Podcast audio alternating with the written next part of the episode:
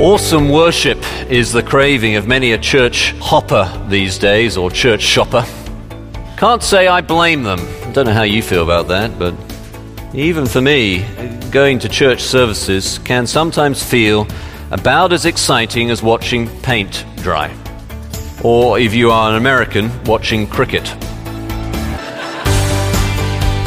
Welcome to the God Centered Life with Josh Moody Weekend Edition. We're in a study we're calling Life is a Question Mark. And then you die, taking a look at the fascinating book of Ecclesiastes. Today's study God is an awesome God. Josh Moody senior pastor of College Church in Wheaton, Illinois. We're glad you're joining us for the study today. Josh, I'm a big fan of Randy Alcorn's book, Heaven. Mm-hmm. Answers a lot of questions about what waits for us. But there are two questions that remain outstanding. One, Will there be cricket in heaven? and two, will I understand it?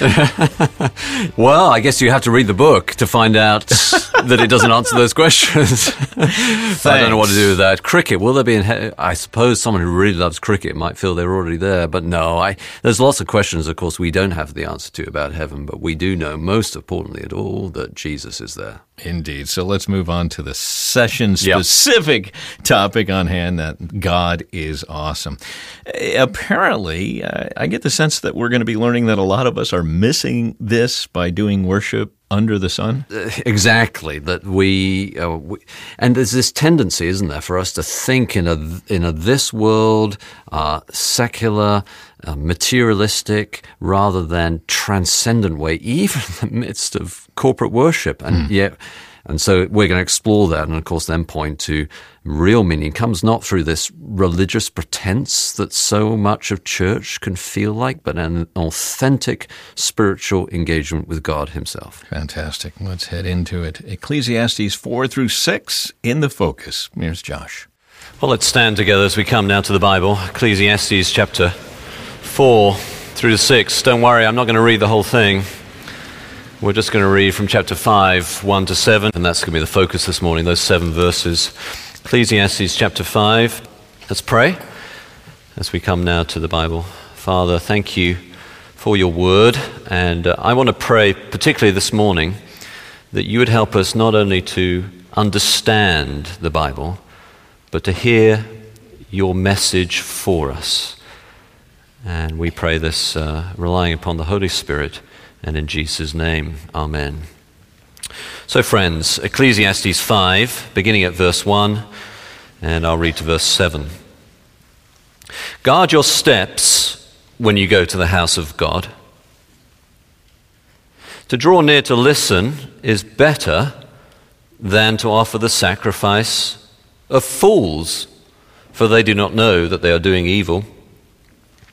Be not rash with your mouth nor let your heart be hasty to utter a word before God. For God is in heaven, and you are on earth. Therefore, let your words be few. For a dream comes with much business, and a fool's voice with many words. When you vow a vow to God, do not delay paying it, for he has no pleasure in fools. Pay what you vow. It is better that you should not vow than that you should vow and not pay. Let not your mouth lead you into sin, and do not say before the messenger that it was a mistake. Why should God be angry at your voice and destroy the work of your hands? For when dreams increase and words grow many, there is vanity, but God is the one you must fear. Do please sit down. God is the one we must fear or stand in awe of. Awesome worship is the craving of many a church hopper these days or church shopper. Can't say I blame them. I don't know how you feel about that, but even for me, going to church services can sometimes feel about as exciting as watching paint dry or if you are an American, watching cricket. After all, surely if it is God that we're talking about, God we are worshipping, you know, the one who made everything, who knows everything, who can do anything, then the worship experience should at least be interesting.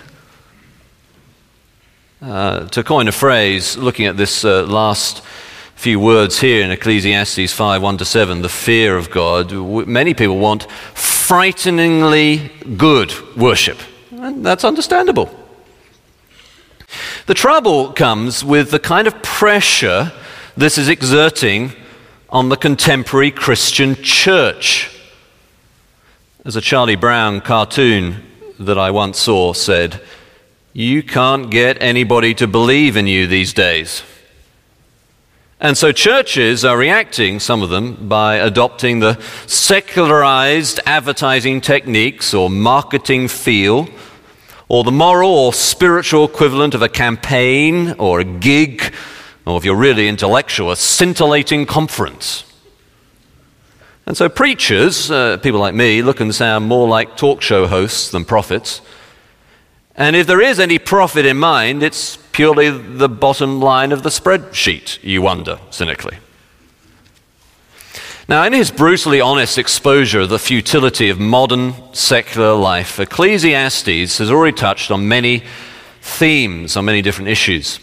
So he's talked, hasn't he, as we've looked at it together, about that Monday morning feeling, the sense that this rat race is going nowhere, that work is like playing a, a basketball game with no basketball hoops. It's, there's no goal, there's no end, no purpose to it. And he's exposed all that is meaningless, a race with no gain in the end. On the other hand, he's also exposed the even greater folly of pure laziness. Uh, Jerome K. Jerome, in his book Three Men in a Boat, wrote, I like work. It fascinates me. I can sit and look at it for hours. Uh, Ecclesiastes counsels us not to be lazy. Look at the unemployment lines and see whether there is happiness or the Occupy movement. But instead, enjoy what is before you, whatever the work of your hands may be. Your life, your partner, that, that is all there is, he's saying, under the sun. And so, in this secular life, in this life where in ancient cosmology, God was thought in some way to reside sort of up there rather than in the eternal presence of a different dimension of the Spirit, as, as we would today more commonly think. Under the sun, that phrase he uses again and again, is to imply what we would call the purely secular life. That is, life without any consideration of any religious uh, or spiritual dimension at all. That life, he is saying, to put it as boldly as he does, we might say in modern language, it stinks. And so he's encouraging us instead to invest our time in eternity and in God, to wean us off life under the sun to life above the sun. And yet now we come this morning to a rather different tone and a different piece of writing. It is, the scholars uh, tell us, uh, not part of Ecclesiastes' observation complexes. That is, uh, the way he sees and observes things.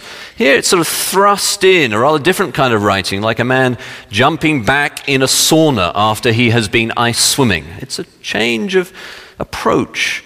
Here is instead is one of those few occasions where the teacher emerges giving positive advice against the general backdrop of vanity and meaningless. It is the scholars say, one of his instruction complexes.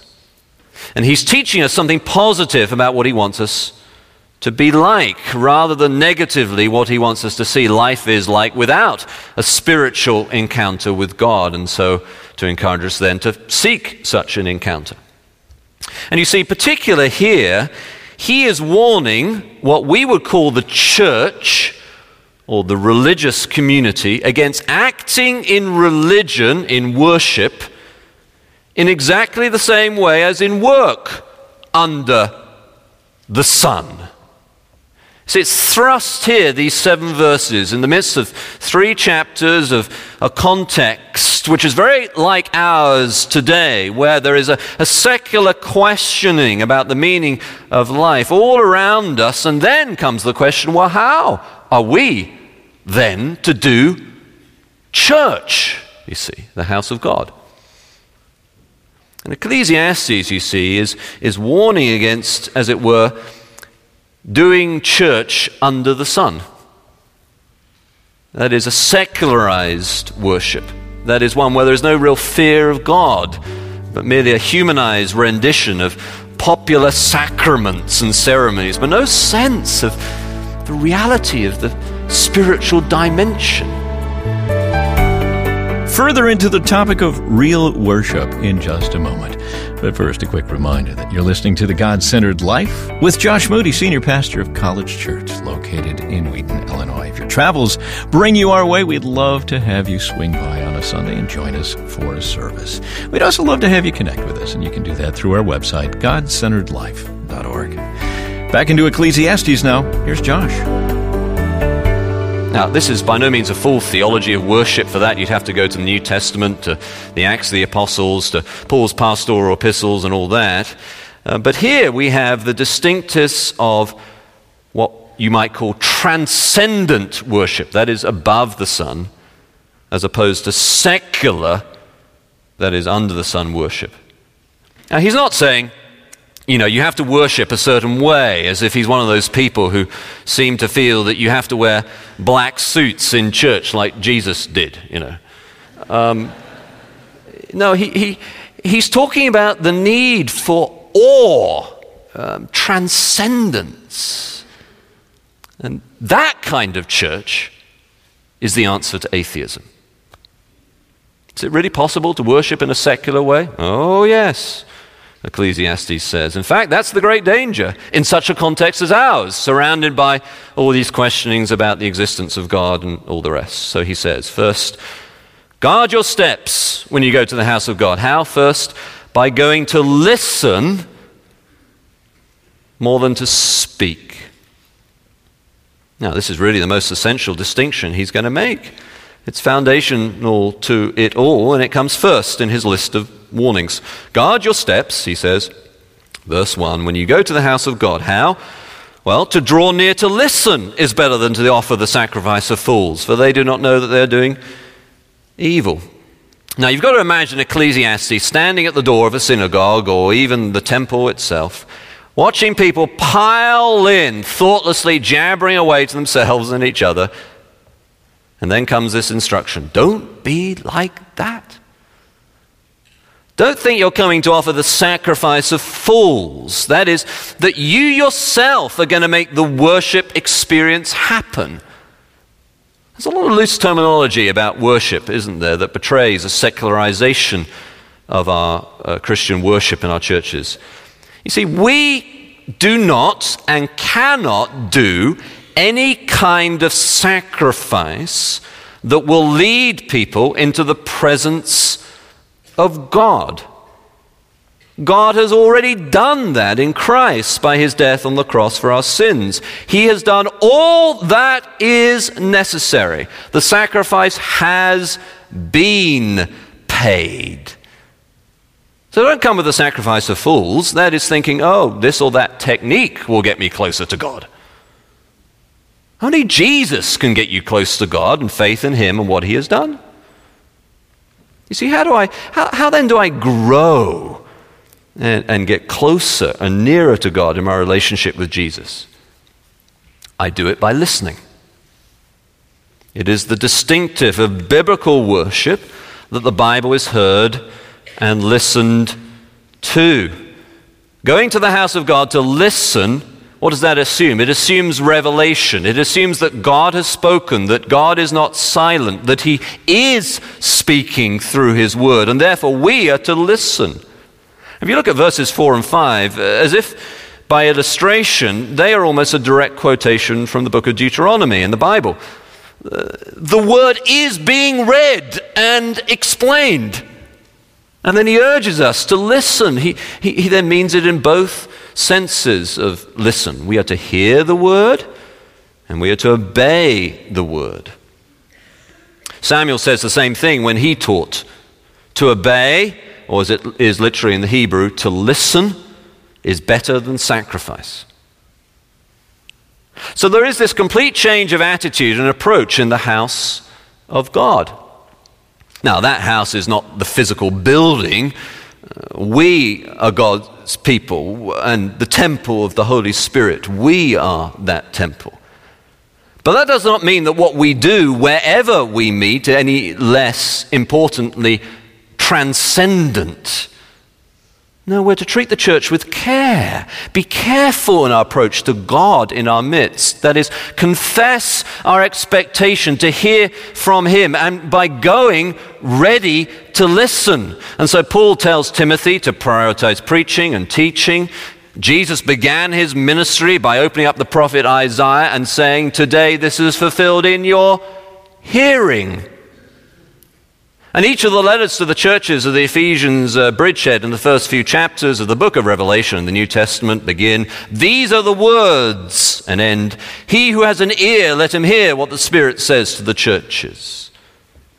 So, the grand mark or distinctive or characteristic of biblical as opposed to secular worship is this commitment to hearing what God has to say through His Word. That's how you spot a biblical church. It reminds me of the story of the bishop who heard a minister in his diocese give an impressive sermon and determined to mimic it. At one point, the minister had announced, The happiest days of my life were spent in the arms of another man's wife. And after a dramatic pause, had added, In the arms of my mother. After which, he had the congregation in rapt attention. Well, the poor bishop announced similarly to a large congregation in his cathedral The happiest days of my life were spent in the arms of another man's wife. And with the pause creating the effect he desired, the old boy was so pleased that he could not remember what the next line in the gag was. so elongated the gap to increasing shock until he was finally forced to add, But I can't for the life of me remember whose.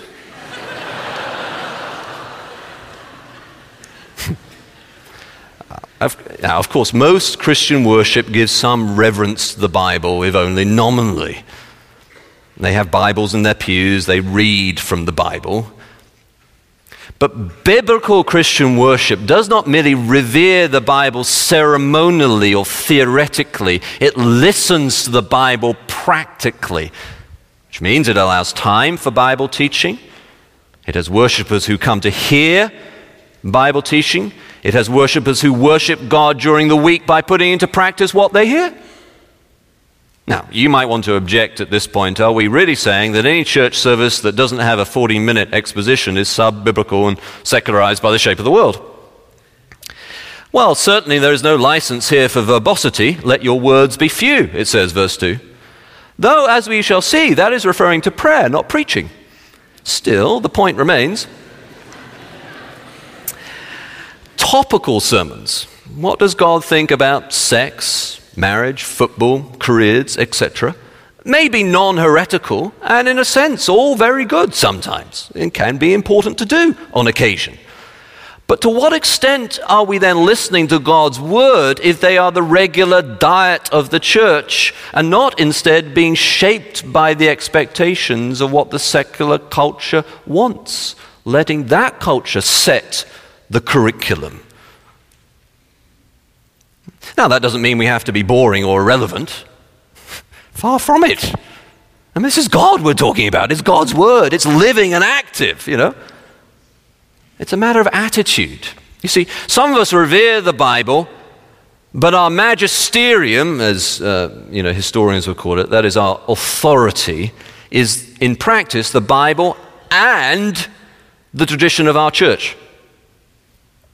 Some of us revere the Bible, but our magisterium is what is in the Bible and also what accords with modern reason. Some of us revere the Bible, but our magisterium is what is in the Bible that rings true to our own personal experience. I, I know the Bible says this, but I feel that. The Bible tells us all scripture is God breathed and is useful for teaching, rebuking, correcting, and training in righteousness, so that the man of God may be thoroughly equipped for every good work. 2 Timothy 3 uh, 16. Meaning, we are to see in the Bible the seminal agent of change and the magisterium, that is the authority, for all of life and church practice. For some of us, for still others, the magisterium, the authority, is in practice what is in the Bible is relevant to contemporary topics. No, that's not relevant. I don't want to hear that. Biblical worship centers on God's word, it's His agenda. Not mine, not yours. So guard your steps. Second, guard your steps when you go to the house of God by going to do, not just say you're going to do. By going to do, not just say you're going to do. And so he writes, doesn't he? Uh, be not rash with your mouth, nor let your heart be hasty to utter a word before God. He's referring to prayer here and commitments made in prayer or in a prayerful attitude. Perhaps you see, he has observed and uh, now is teaching about thousands stream to the front of the Old te- in the Old Testament equivalent of an altar call, uh, but he cannot see much change in their lifestyle next week or next year. So he says, uh, God is in heaven and you are on earth, therefore let your words be few. Jesus said the same thing about prayer. Don't keep on prattling on like pagans, he taught, who think they'll be heard for their many words, but say, our Father who art in heaven, hallowed be thy name. Now, behind all of this, then, can you get the sense of it? Is this, this concept of, of God as real and hear who God is? That's what really uh, interweaves all the threads of this passage. Worship is not something we as humans do to God. Worship is us receiving from God that then we might be changed to live for God in practice. We are receiving, now we commit to worship Him in practice during the week. So he says, don't, he's saying, don't just say it, do it. Therefore, be careful what you say. For God's going to expect all of us to follow through this week. That's Josh Moody, and this is the God centered life. Josh, if I'm tracking with what you're saying, uh, Bible teaching and mm. even we may say expositional Bible teaching is worship? That's right, yeah. Oh, from a Christian subculture language point of view, we tend to use worship for the, the music bit right. of a worship service. Right. But biblically, the whole service is intended to be centered upon God, honoring Him, and us receiving from God in that worship. I actually think the announcements in a, in a worship service should be worshipful in, in the sense that they're pointing us to how to worship God outside of the service. But especially the, the teaching of God's Word isn't just instruction, it's meant to move our hearts and lead us towards adoration of Jesus, and that is worship. And you've said this before, Josh. Uh, worship is receiving mm-hmm. from God. Yeah. And we expect that in a good musical worship mm-hmm. service to mm-hmm. feel the warm fuzzies. But maybe our expectations aren't quite there when it comes to opening the Word, and we yeah. should be hungry. We should be mm-hmm. really looking for something that we can take with us. Yeah, I think a lot of people, when they come to hear Bible teaching, are looking for new information, basically, or I haven't mm. heard that before, or, or mm. something very practical, like that helps me with this part of my life. And of course, that's fine and useful. But the point of Bible teaching is that we would hear from God. And in hearing from God, therefore be led to honor Him and worship Him. That's the aim. Fantastic. Thank you for that, Josh. We'll continue looking at Ecclesiastes when we get together next time. And we'll do so because folks have partnered with us. Uh, we are listener supported. And uh, in return for a gift of any amount, or perhaps signing up as a monthly contributor, uh, we would love to send you a book by Alister McGrath that Josh has picked up. You can find out more by going to our website, godcenteredlife.org. Next time we get together, letting God be God.